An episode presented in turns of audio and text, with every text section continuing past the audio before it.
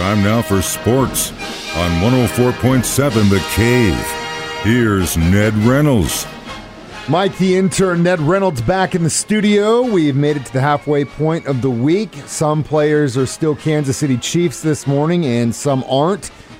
Any surprises on the Chiefs after their first cut? Most of them still are.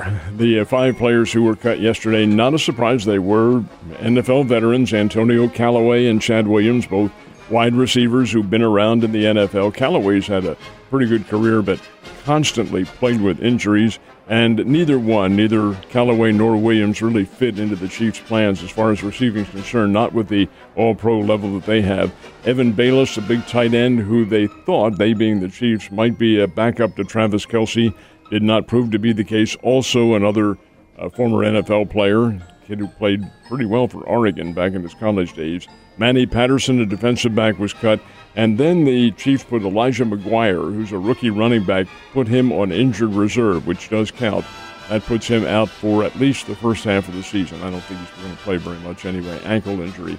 So they're the five. The next cut is coming up a week from yesterday, next Tuesday. And that one gets even tougher as we dwindle down and really start to focus on the guys we want to put all our eggs in the basket for, if you will.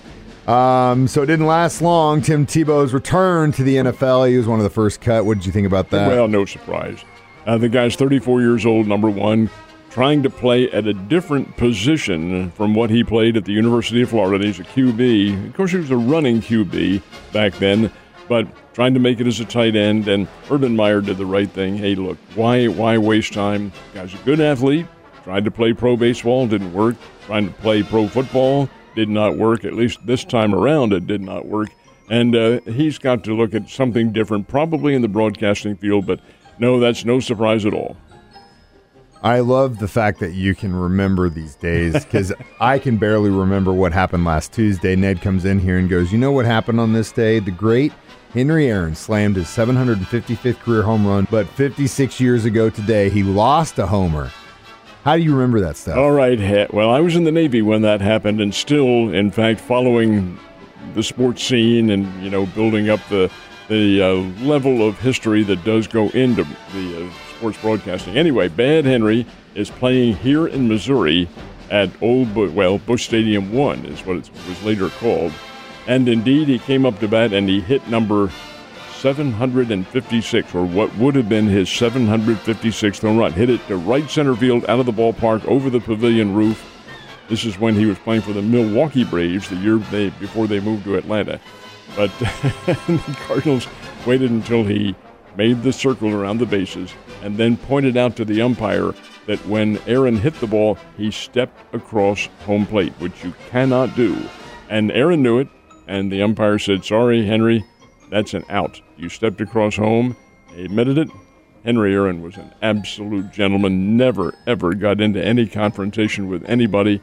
They took the home run away from him. I think the Braves went ahead and won the game anyway, but that would have been number 756 on his career, but nope, got wiped out, and it was 56 years ago today that happened. So you never answered the question, how do you remember stuff like that? Because I'm an idiot. No, that's the opposite. I don't know how he does it, but I guarantee you the flash drive you have at work is no match for Ned Reynolds. So really it's do or die for the Cardinals if they want to have any chance to go into the postseason. Right now it starts with the series with Milwaukee. How'd Game 1 go down? Game 1 was a loss. Milwaukee Brewers win it by a score of 2-0. And when you take a look at the box score and look at the final score, what on earth is this? 2 runs and 14 hits for Milwaukee? 14 hits?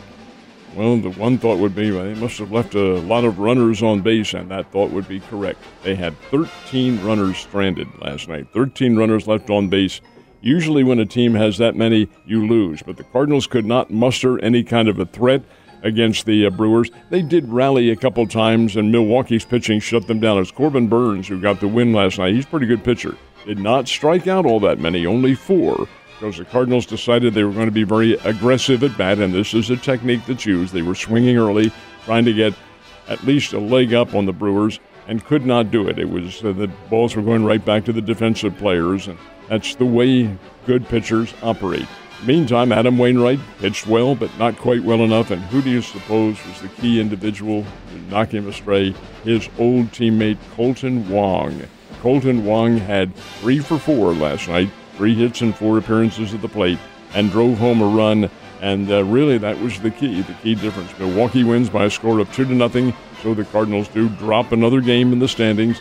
Still have their hopes. There's 12 more games to go head-to-head with this team, including tonight. So we'll see what happens. It's still a long way to go. Still a very long way to go. It's unfortunate when certain things are working the way they should be. When you're stranding that many runners on base and everything else doesn't work, it sucks. But you're right, that's baseball.